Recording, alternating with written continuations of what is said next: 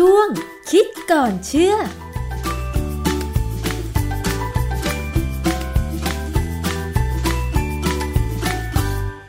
บกันในช่วงคิดก่อนเชื่อกับดรแก้วกังสดานนภัยนักพิษวิทยากับดิฉันชนาทิพย์ไพรพงศ์นะคะ วันนี้ค่ะเรามาคุยเกี่ยวกับเรื่องของการฟอกอากาศกันบ้าง ประเทศไทยนะคะ ประสบปัญหาเกี่ยวกับฝุ่นละอองขนาดเล็ก PM 2.5 มาก็หลายปีแล้วนะคะ โดยเฉพาะในช่วงเดือนเมษายนฤดูร้อนเนี่ยนะคะ มักจะมีปัญหาจากสาเหตุที่ว่ามีการเผาป่าบ้าง หรือว่าการก่อสร้าง สาธารณูปโภคต่างๆ ตามถนนหนทางนะคะ ทั้งในกรุงเทพและต่างจังหวัดบางจังหวัด จึงประสบปัญหาฝุ่น PM 2.5 ค่ะ ซึ่งหลายคนก็คิดหาที่จะซื้อเครื่องฟอกอากาศ มาติดตั้งภายในบ้านภายในห้องนอนนะคะ แต่ว่าจากข่าวที่มีการระเบิดของโรงงานสารเคมี แถวถนนกิ่งแก้ว 21 แล้วสารที่ฟุ้งกระจายออกมานั่นก็คือสไตรีนโมโนเมอร์ทำให้หลายคนคิดว่า แล้วเครื่องฟอกอากาศเนี่ยนะคะ จะมีบ้างไหมที่สามารถฟอกสารเคมี หรือว่าเวลาติดตั้งเครื่องฟอกอากาศไว้ในห้องแล้วเนี่ย จะช่วยทำให้อากาศที่อาจจะปนเปื้อนสารพิษนั้น บริสุทธิ์ขึ้นมาได้ เครื่องฟอกอากาศสามารถกำจัดสารพิษได้หรือไม่ต้องไปฟังเรื่องนี้ค่ะ อาจารย์แก้วคะ โดยปกติแล้วเครื่องฟอกอากาศก็คือฟอกฝุ่น ฟอก PM 2.5 ให้อากาศภายในห้องดีขึ้น เหมาะสำหรับผู้คนที่จะอยู่อาศัยกันนะคะ แต่ว่าเรื่องของสารเคมีที่มันฟุ้งกระจายไปในอากาศล่ะคะ ความสามารถของเครื่องฟอกอากาศ มีบ้างไหมที่สามารถฟอกได้นะคะ ถ้าจะตอบง่ายๆก็คือว่ามีนะฮะมี แต่ว่าถามว่ามีในระดับไหน ระดับพอใช้ได้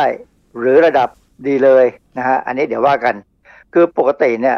เครื่องฟอกอากาศเนี่ยที่เราใช้กันทั่วไปเนี่ยเราฟอก เรากรองเอาฝุ่นออก กรองเอาแบคทีเรียออกค่ะนะหรือเราก็อาจจะหวังว่าฟอกเอาไวรัสออกได้บ้าง แต่จริง ๆ แล้วไวรัสเนี่ยบางทีมันมันอาจจะตัวเล็กไปนิดนึงคือเล็กกว่าไส้กรองอะนะค่ะคือไส้กรองที่เขาใช้ฟอกอากาศเนี่ยส่วนใหญ่จะเป็นเราเรียกว่า HEPA filter HEPA นี่ย่อมาจากคำว่า high efficiency particulate air เพราะฉะนั้นมันก็เป็นเป็นไส้กรองที่กรองอากาศเอาอะไรเล็กๆ ออกไปได้ พอสมควรค่ะเขาจะดักจับฝุ่นอนุภาคที่เล็กได้ถึง 0.3 ไมครอนค่ะ1ไมครอนเท่ากับ1ในในล้านส่วนของเมตรทีนี้ 0.3 นี่ก็เล็กกว่า1ไมครอน แบคทีเรียเนี่ยจะอยู่ประมาณ 0.4อืมนะฮะ ส่วนไวรัสนี่เขาก็ว่าอยู่ประมาณเนี้ย 0.4 0.3 แต่ผมเคยดูข้อมูลเนี่ยไวรัสบางตัวมันเล็กกว่านั้นนะ เพราะฉะนั้นเราจะหวังเครื่องฟอกอากาศจะจับไวรัส เนี่ยก็ได้ไม่เต็มที่ แต่จริง ๆ แล้วไวรัสมันก็ไม่ได้อยู่ในอากาศโดยทั่วไปหรอกถ้ามันไม่ชื้นพออย่างบ้านเราเนี่ยร้อนค่ะนะฮะร้อนแต่เราก็ชื้นนะปัญหาคือเราร้อนแล้วเราชื้น เพราะฉะนั้นบางตำแหน่งของประเทศหรือบางบางสภาวะอากาศ บางฤดูกาลเนี่ยเราอาจจะมีไวรัสอยู่บ้างในอากาศนะค่ะฮะเพราะฉะนั้นเครื่องฟอกอากาศที่หวังฟอกไวรัสไม่ค่อยได้นักอะอือฮึเพียงแต่ว่าเราต้องพยายาม อย่าให้มีฝุ่นเข้าบ้านมากนักก็แล้วกันนะฮะค่ะทีนี้ถ้าถามถึงสารพิษสารเคมีเนี่ยเครื่องฟอกอากาศฟอกไม่ได้เลย เพราะว่าโมเลกุลของสารพิษเนี่ยเล็กมาก เล็กเป็นหนึ่งในหมื่นในแสนเท่าของไวรัสก็ได้ว่าไปนะทีนี้ก็มีเครื่องฟอกอากาศยี่ห้อหนึ่งที่เขาโฆษณาขายในเมืองไทยเนี่ยเขาบอกว่าเขาบรรจุตลับไส้กรองทรงกลมจำนวน 4 ชิ้น ภายในบรรจุด้วยวัสดุกรองก๊าซซึ่งมีปริมาณมากถึง 8 กิโลกรัม ด้วยพื้นผิวหน้าตัดของตลับไส้กรองที่เป็นทรงกลมทำให้มีประสิทธิภาพในการกรองพิษที่ปนเปื้อนมาในอากาศได้ดีเยี่ยม ผมพยายามนึกภาพก่อนนะถ้าพอไปดูในโฆษณาเนี่ยก็เห็นภาพของไส้กรองเนี่ย มันก็ดูคล้ายๆกับไส้กรองในรถเครื่องยนต์ดีเซลของผมอะไส้กรองอากาศอะนะฮะเป็นคล้ายๆแบบนั้นแต่ว่าของเขานี่ใหญ่กว่า แล้วก็เขาบอกว่าเขาใส่ วัสดุกรองแก๊สเนี่ยเข้าไปถึง 8 กิโลกรัม ถามว่าวัสดุกรองแก๊สเนี่ยมันควรเป็นอะไร โดยทั่วไปแล้วเนี่ยถ้าดูในข้อมูลของต่างประเทศเนี่ยนะ มันควรจะเป็นถ่านกำมันอืมนะถ่านกำมันเนี่ยหรือว่า activated charcoal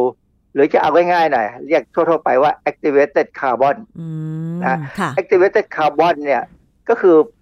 ผงถ่านละเอียดค่ะซึ่งเขาให้ความร้อนสูงจนมันสามารถที่จะ เอ่อเป็นผงเล็กๆ แล้วก็มีความแห้งดีอือฮึนะฮะสามารถจะดูดซับอะไรก็ตามที่ลอยในอากาศได้ค่ะเอาง่ายๆเรานึกถึงเวลาเขาแนะนำว่าถ้าในตู้เย็นเนี่ยมีกลิ่นอาหารกลิ่นอะไรไม่ดีเนี่ยค่ะให้เอาถ่านไม้แห้งใส่ใส่เข้าเข้าไปไปๆคือถ่านไม้ที่ใหม่ ๆ แห้งๆเนี่ยนะ มันมีรูพรุนค่ะนะฮะแล้วมีความสามารถในการดูดซับกลิ่นได้ดี ในรถยนต์ก็มีเขามีเอาถ่านไม้มาอัดเป็นแท่งแล้วก็ ใส่ภาชนะบรรจุหน่อยนะ แล้วก็เอาไปไปวางขาย แล้วคนก็ซื้อมาวางมาในไว้ในรถ มันก็ดูดซับกลิ่นได้ในระดับหนึ่งค่ะแต่ของพวกเนี้ยใช้ไปแล้วสักพักหนึ่งมันก็จะมันเต็มอิ่ม มันคือมันจับได้แค่ไหนก็จบแค่นั้นอ๋อนะวิธีแก้ก็คือต้องเอาสารดูดซับกลิ่นเนี่ย ไปตากแดดค่ะหรือไปอบในตู้อบให้มันร้อนๆมันจะไล่ไอ้เจ้ากลิ่นเหม็นๆเนี่ย ออกไปค่ะแล้วก็ถ่านนั้น หรือวัสดุนั้นจะสามารถนำกลับมาใช้ใหม่ได้อีก เพราะฉะนั้นเครื่องฟอกอากาศที่เขาโฆษณาว่าสามารถจับสารพิษ เช่น เอาว่าสไตรีนโมโนเมอร์เนี่ยนะค่ะได้เนี่ยนะถามว่าจับได้จริงไหม จับได้ในลักษณะการดูดซับซึ่งภาษาอังกฤษใช้คำว่า adsorption a d s o r p t i o n adsorption แต่ว่า ไม่ใช่เป็นการ absorption absorption นี่คือ a b s o r p t i o n เขียนคล้ายกันมากเลยคำนี้ค่ะสองคำเนี่ยเขียนคล้ายกันต่างกันที่ตัว D กับตัว B เท่านั้นเอง absorption เนี่ยเป็นการดูดซึม การดูดซึมเนี่ยส่วนใหญ่แล้วดูดซึมแล้ว มันจะซึมเข้าไปในที่เป็นตัวดูดค่ะนะฮะเช่น มันก็ไม่ค่อยปล่อยกลับออกมาหรอก การดูดซึมเนี่ยเราเราเคยเห็นเวลาเราเรียนหนังสือเขาบอกว่าการดูดซึมสารอาหารผ่านลำไส้ใช่ไหมนี่คือ absorption ดูดซึมเข้าไปแล้วก็ไปเลยคือเอาเราเอาไปใช้เลย คือซึมเข้าไปแล้วไม่ย้อนกลับออกมาใช่ไหมคะอาจารย์ ส่วนใหญ่ไม่ย้อนกลับออกมา ย้อนยาก ยกตัวอย่างง่ายๆเลย กาแฟหกบนเสื้อผ้าฝ้ายเนี่ย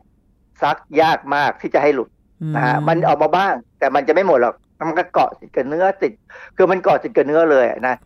การเกาะติดไม่ว่าจะเป็นการดูดซับหรือการดูดซึมเนี่ย ส่วนใหญ่เป็นลักษณะทางกายภาพค่ะไม่ใช่เคมี เขาไม่ได้ทำปฏิกิริยาเคมีกัน เขาเพียงแต่มีแรงดึงดูด แต่มันวิธีการดูดมันต่างกันนะค่ะฮะถามว่ามีเครื่องฟอกอากาศที่สามารถจะกำจัดสารพิษไปได้เลยไหม มีจริงๆแล้วเนี่ย ถ้าเป็นโรงงานใหญ่ ๆ ที่เขาผลิตเช่นพลาสติก ซึ่งมันใช้สารสารอันตรายใช่ไหมหรือเอาโมโนเมอร์ที่เป็นอันตรายเนี่ยมาผลิตเป็นโพลิเมอร์ ซึ่งไม่อันตรายเนี่ย ถ้าเป็นในเมืองนอกเนี่ยนะ ผมไม่แน่ใจเมืองไทยเป็นไงนะ แต่ในเมืองนอกเนี่ยเขาจะมีเครื่อง ใหญ่ ๆ เลยสำหรับดูดดูดอากาศค่ะผ่านเข้าไปเพื่อทำลายสารพิษ หรือว่าพวกโมโนเมอร์ที่หลุดรอดออกมาจากการผลิตค่ะเพื่อความปลอดภัยของพนักงานอืมนะฮะอุปกรณ์พวกเนี้ยมักจะใช้หลักการที่เราเรียกว่า electrochemical oxidation ซึ่งไม่ใช่กระบวนการที่ใหม่นักหรอกความจริงมันมีมา ตั้งแต่สมัยผมเรียนหนังสืออยู่แล้วเนี่ยค่ะก็มีการพูดถึงเรื่องนี้ในการทำลาย เช่นควัน ควันดำเนี่ย หรือควันที่เราปิ้งอาหารเนี่ยมันก็มีสาร PAS ใช่ไหมฮะค่ะเขาก็พูดถึงเรื่องนี้เรื่องนี้แล้วในการดึงเอา PAS ทำลายทิ้งไปอืมนะฮะแต่ว่ากระบวนการมันก็แพงอะนะค่ะของโรงงานเนี่ยเขาตัวใหญ่มาก แต่ว่าผมเห็นโฆษณาเครื่องฟอกอากาศยี่ห้อหนึ่งในต่างประเทศนะเขาใช้วิธีการนี้แหละ ซึ่งเป็นการทำให้เครื่องนี้เล็กลงค่ะเพื่อใช้ในอาคารบ้านเรือน ซึ่งผมก็ไม่แน่ใจเหมือนกันว่าราคาจะแพงสักแค่ไหน เพราะว่ามันก็ ใช้วิธีการที่ทำลายสารพิษทิ้งไปเลยค่ะนะฮะเขาใช้วิธีไหนอาจารย์คือ เวลาสารพิษมันฟุ้งกระจายในอากาศมันก็ฟุ้งไป ถ้าสมมุติว่าไม่ใช่ในโรงงานหรืออาคารปิดอย่างเงี้ยค่ะ อย่างกรณีที่เกิดเหตุระเบิดแล้วก็ไฟไหม้ของถังที่บรรจุสไตรีนโมโนเมอร์ที่แถวกิ่งแก้วอย่างเงี้ยค่ะอาจารย์มันจะสามารถแบบดูดอากาศที่มีสารพิษไปผ่านเครื่องนี้ไหมไปผ่านเครื่องนี้คือแล้วก็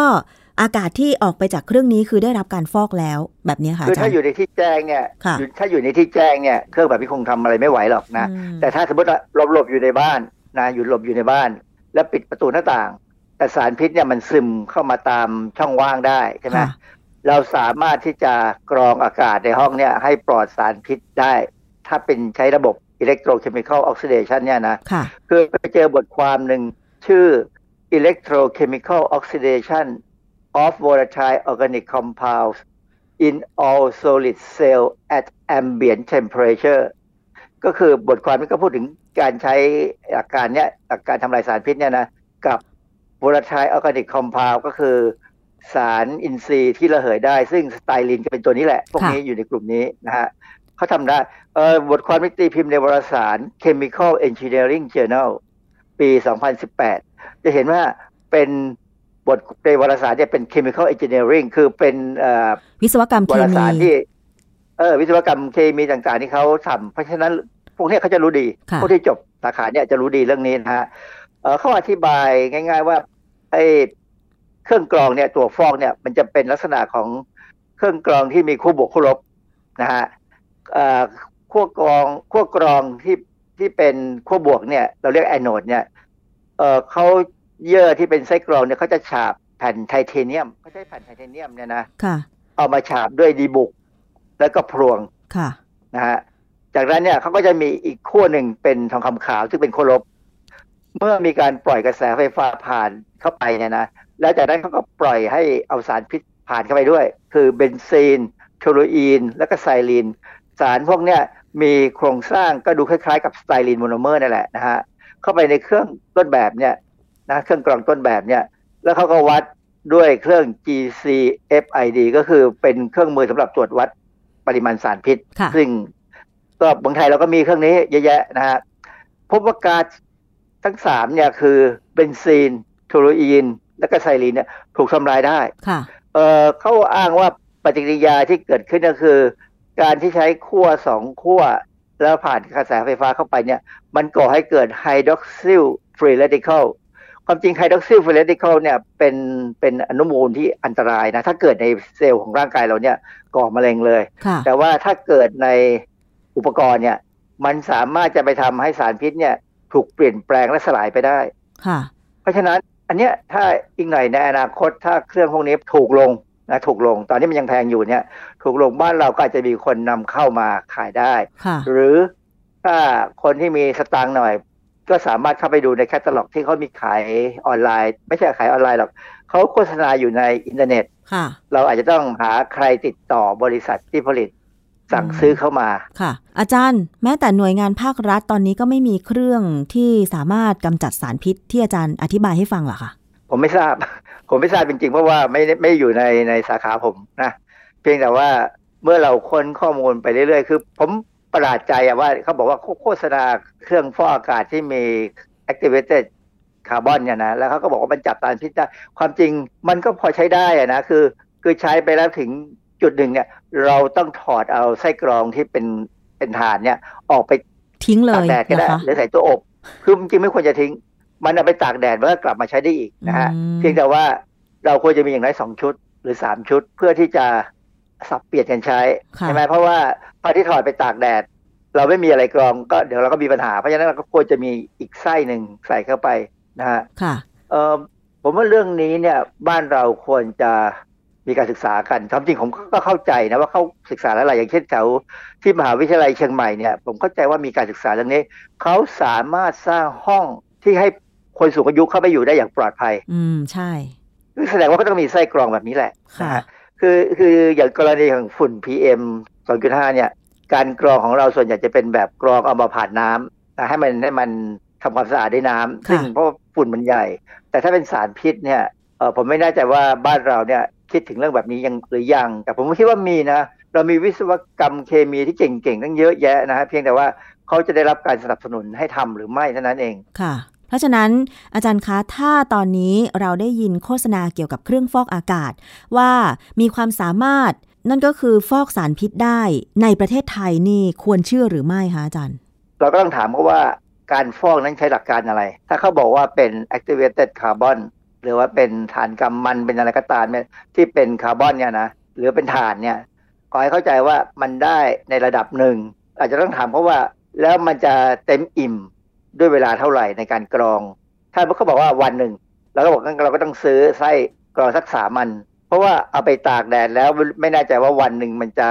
ระเหยไปได้หมดไหมเพราะมันขึ้นกับว่าแดดจัดหรือไม่จัดค่ะแต่ถ้าจะให้ดีเนี่ยใส่ตู้อบ เพราะเรากำหนดความร้อนได้นะใส่ตู้อบแล้วก็เอาตู้อบวางไว้นอกบ้าน หรือว่าอยู่ให้ให้มันคือสารพิษให้มันระเหยออกไปข้างนอกค่ะ